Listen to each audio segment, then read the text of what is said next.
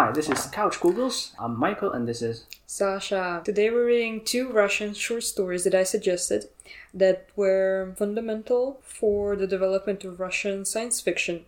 One of them is On the Moon and another one is Invisible Light by Alexander Belyaev. One of them is significantly older, so we'll start with that one. It's On the Moon by Tsiolkovsky. Tsiolkovsky is a famous scientist, and he's really more popular for the thoughts that he expressed in his text than for the texts themselves. Let's summarize what On the Moon is about. A scientist dreams of waking up in a strange place, which turns out to be the moon. He's accompanied by his physicist friend, and together they explore the lunar surface with childlike enthusiasm. As they frolic around, they experience the sensation of their earthly bodies being freed from the force of gravity. Throughout their adventure, they engage in various activities and provide scientific explanations for the phenomena they observe. This text was published in a journal as a series of vignettes about physical principles to the general public.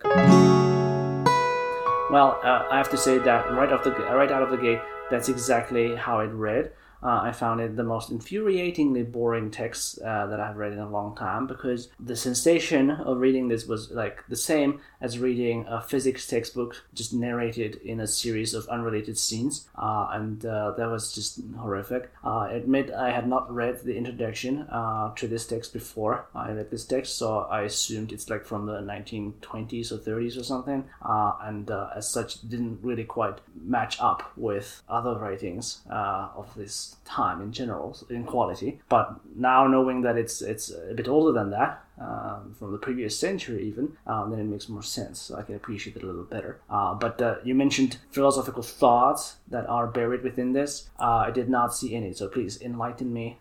What was I supposed to be seeing and was too dumb to see? Yes, to give the background for the story, the text was written in eighteen ninety by, again, Tsiolkovsky. He was a great Russian inventor for space things. He invented the rocket engine, some radio thing, and the ballistic rocket too, somehow.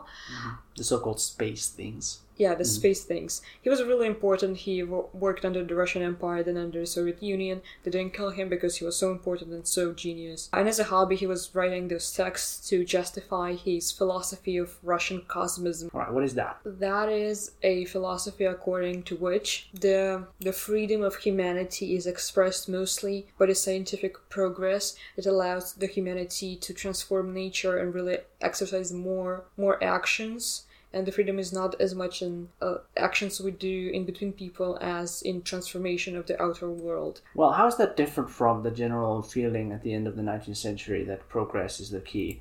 The sort of feeling that ended with World War One.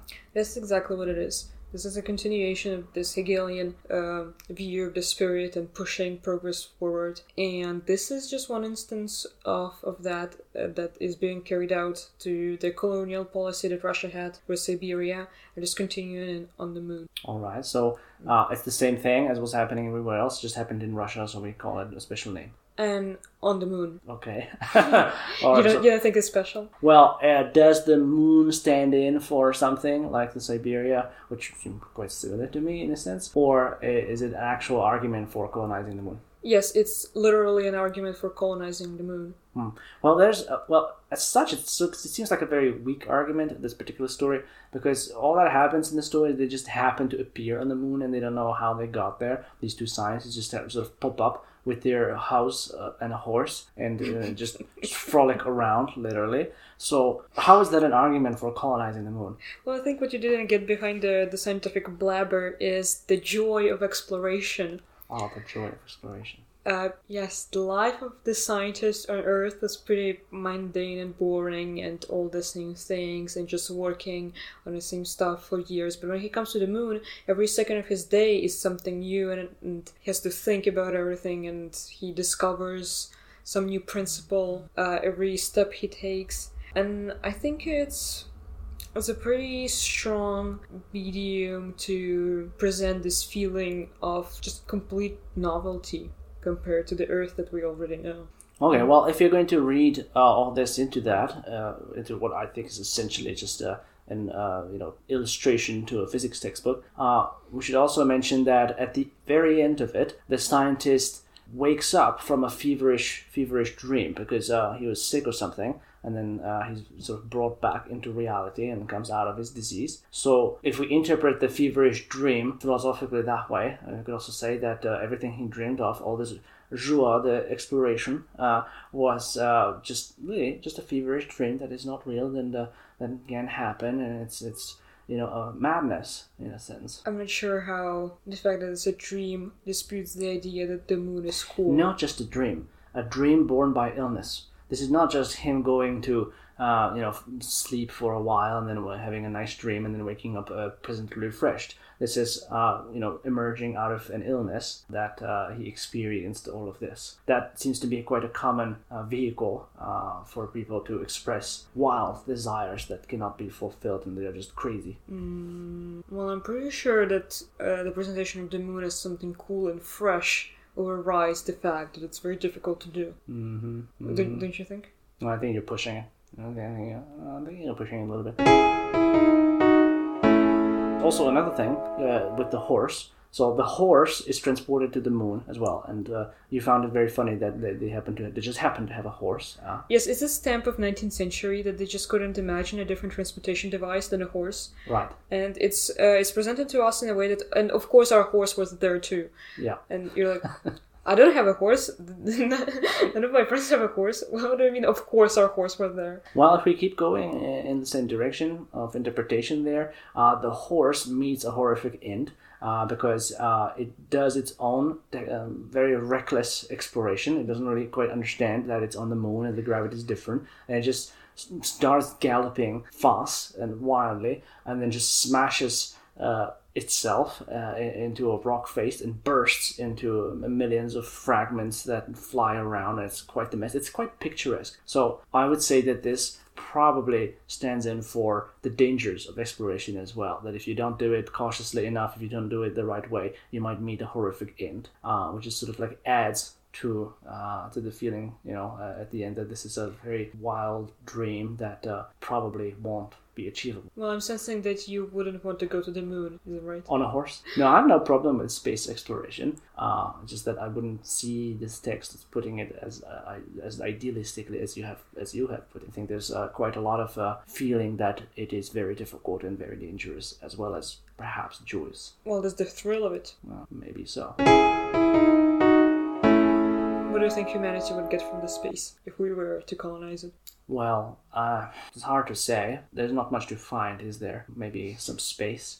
Dead horses. Dead horses. Well, there's going to be a lot of dead horses if we bring them into space.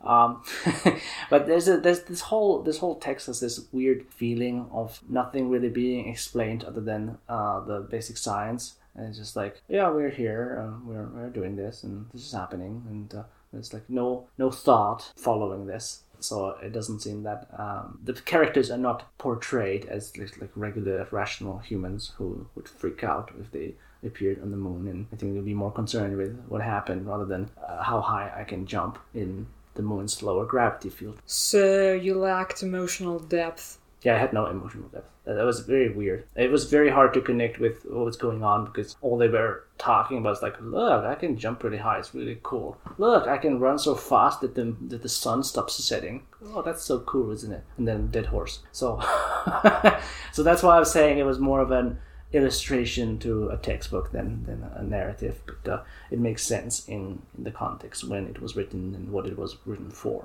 and how it was published actually as well. All right. All right. Let's go to the second text called Invisible Light. I'll leave the name of the author to you. Alexander Belyaev. Okay, so what was that about? The story is about a blind man who meets a scientist who offers him a device that will replace his vision with the ability to see electric currents, mm-hmm. which is then used by the blind man to be employed by a corporation that uses him to see different leaks in the electric wires, and after his contract expires, the scientist offer him, offers him to restore his vision completely, and after a few months, the the man understands that he would really like to see the electric currents uh-huh. more because he needs the money and it's beautiful. To be more specific, this man lost his sight in during in the course of his previous job, which had to do with, uh, I don't know, uh, melting something, and basically industrial job.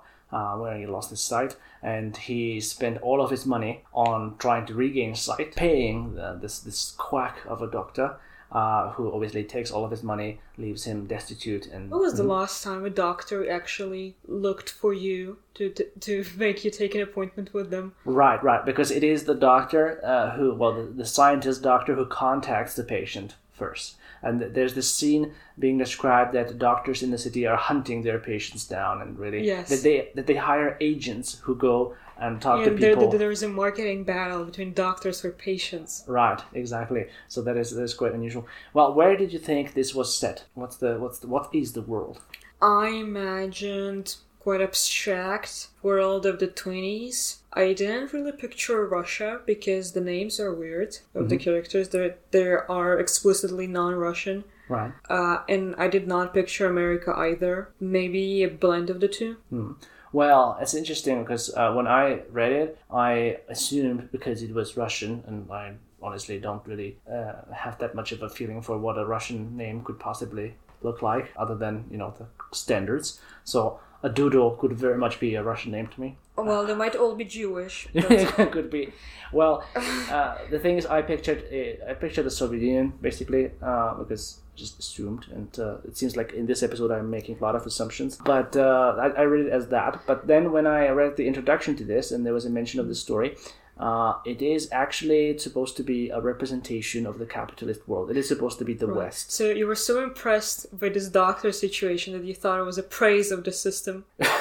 Well, maybe, maybe not. I thought it was a critique of the system, obviously, but uh, I, I didn't. I didn't. Like, I don't know enough about uh, the Soviet Union of the times to uh, to mm. know whether it's right or not. I think you're right, thinking that it's a sort of a blend between the West and, and the Soviet reality, because how could he have known what exactly the, the West looks like, well, how, how things go. Of course, they had all the general information, but then they had to construct some reality out of it. And what came out was a capitalism with, with Soviet mm, sort of traits, right? Uh, Soviet features.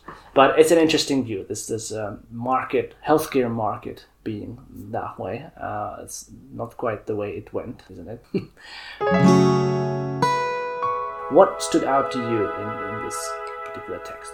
Well, it's beautifully written. It's written like Sherlock Holmes that is heavily infatuated with everything technological and is about the, the beauty in in energy and in flows and about this industrializing world where everything is exciting and sparkling, but also sad and people are real. Oh. Because this is this is how the doctor with the invention is presented. He comes there like like this Holmes character. Oh, I see that you are this and that. And I can tell that you will be struggling with money in a few months. That was that was a very classical scheme. Mm-hmm. I well, uh, I don't know about beautifully written, but uh, the word that comes to mind is aptly written in my case. I mean, it was it was fine. It was coherent, unlike uh, the previous story. It was an actual sci-fi story, and it was actually quite easy to follow and uh, quite captivating in the sense that you, you forgot you were reading for a while and you were really uh, following the story. So that is, I guess, the Sherlock Holmes kind of an effect, that you, you forget you were reading and you really immerse yourself in the story.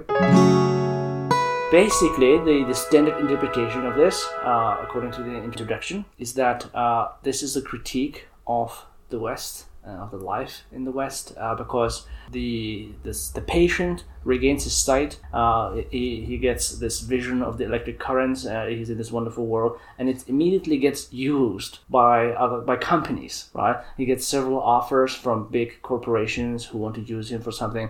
Uh, in the end, they employ him in a lab where he's, uh, you know, watching their experiments and telling and describing what's happening, and he's uh, they, they make progress in science that way. But uh, when the time comes, the doctor restores his original sight back. The patient indeed wants the sight back, asks for it, gets it back, and then uh, a while back, a while later, he returns again, poor and uh, destitute, and uh, he wants to see the current again, uh, regain his source of employment, and the doctor says no, because he had already perfected the device. Now they don't need him anymore. Right? So yes, he, now a computer can do it. Right now, now he's missed his chance, and that's it. He just just walks out, and the final lines of this text are like, oh, the sky was gray and the clouds were, you know, raining or whatever. It was just like a very, very like a bland description of, of the weather, very much of a nothing description there. And that's how it ends. Well, he comes to the doctor to regain his sight in the first place because he needed to work, because he was running out of money. Mm-hmm. Uh, there's no other sense for of motivation from him, to be honest, mm-hmm. other than working. Yeah, well, that that may be the Soviet aspect here, you know, yeah. the work being uh, so important. So why did you like the text? Because the imagery there is wonderful. This is this combination of really early modern society where they still live in mansions, those like classical mansions on, on streets, and they have multiple rooms in their houses and help people.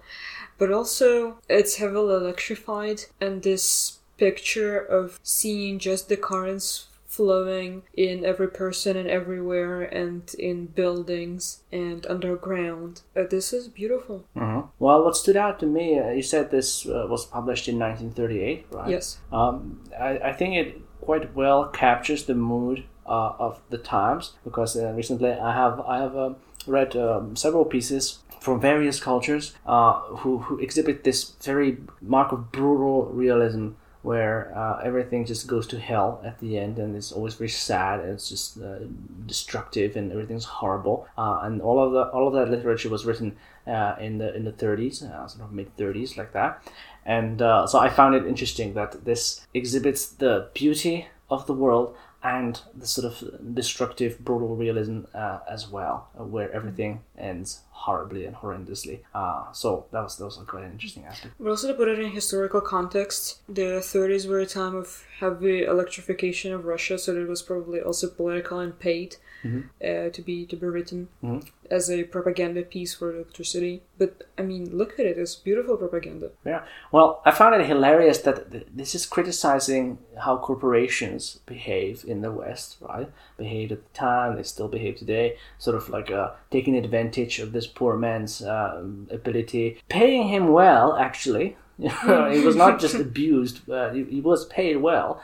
Uh, it's specifically mentioned, and then uh, he's kind of left out in the cold because of a choice he made. And I'm like, how is this a cri- like how is this a critical thing? It's like I read it as being in the Soviet Union, and I was like, yeah, of course, yeah, Soviet corporations are horrible. No, that's what Soviet I would expect. Soviet corporations. I never th- I, it did not occur to me. I don't know. Did, were there any companies at all? Was there any like, no national? People were murdered for owning a cow. Right, but how was business conducted then? Like, with a gun to your head? No, I don't mean among the regular people. I mean, like, on the state level. Like, how did the state get stuff? Like, how did they procure anything? They had ministries, like modern right. states, so just for everything. Is the ministry built a factory to build weapons, or, yes. or is that what happened? Yes, no. there, there is a, a ministry of building factories to build weapons. Ah, right. And there is a guy who runs a factory. Mm, okay, so no no such thing as a sort of a national corporation thing at this time. Mm, I mean, in in a particular factory, maybe. Maybe a production chain. I don't know. Corporation is pretty arbitrary division of this. Well, I didn't think of it as a, of the word corporation as, as the corporation. I thought of it as a state firm in, in general. Um, but maybe it's an example of what uh, that, that your mind sees, what you want to see. Because if you're thinking this is the framework, then of course you're going to interpret it uh, in a way that it fits. All right. So, any final words about the Invisible Light? Well, it's an inter- It's a pretty unique and interesting story to read uh, from an unusual time period, as is the previous uh, story we read. I'm glad you liked at least a little bit of it. Right. Well, I am over the moon that it was much more readable than the story on the moon. Thank you for listening to this episode of Couch Googles. Also, go on to our Medium page, Google Books, where we write and share our opinions about groundbreaking non-fiction books of our time, and uh, subscribe and comment, and we'll be happy to see you there.